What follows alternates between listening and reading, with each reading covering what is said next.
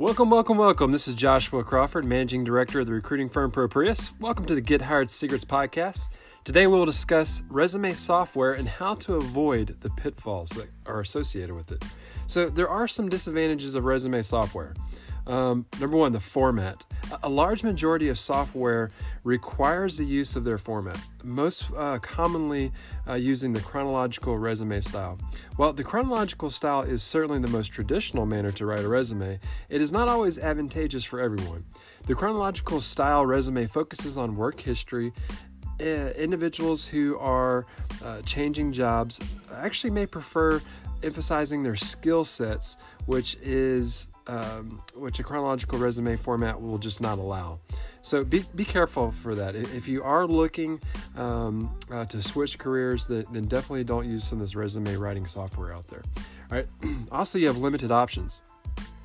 Resume software uh, providers uh, or provides limited options and, and, does not allow the user the freedom to express their own unique style and personality. This can be critical in today's competitive job market. Job seekers need every edge available to them, especially when they're submitting their resumes with hundreds of similar uh, resumes out there. All right. So also, uh, you have to be be considerate or concerned about the personal copy. Some software will not allow the user option of saving their work and using again, particularly if it's it's one of those free resume online varieties.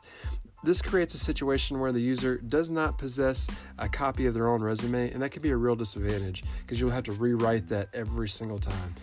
So another thing is that uh, a lot of these softwares they, they just look canned. Yeah, resumes produced with resume software often appear exactly as they are. Again, just canned, boring. Um, so there's no originality there, which can leave the employer uninspired when they read the resume. A situation that, of course, should be avoided at all costs. The prospective job seeker's goal is to excite the employer enough that they put the resume down and call the applicant immediately for an interview. Another issue uh, with these resume softwares is privacy. Uh, additionally, in today's world, the computer viruses with computer viruses and hackers, the, the wise job seeker must also consider the issue of privacy.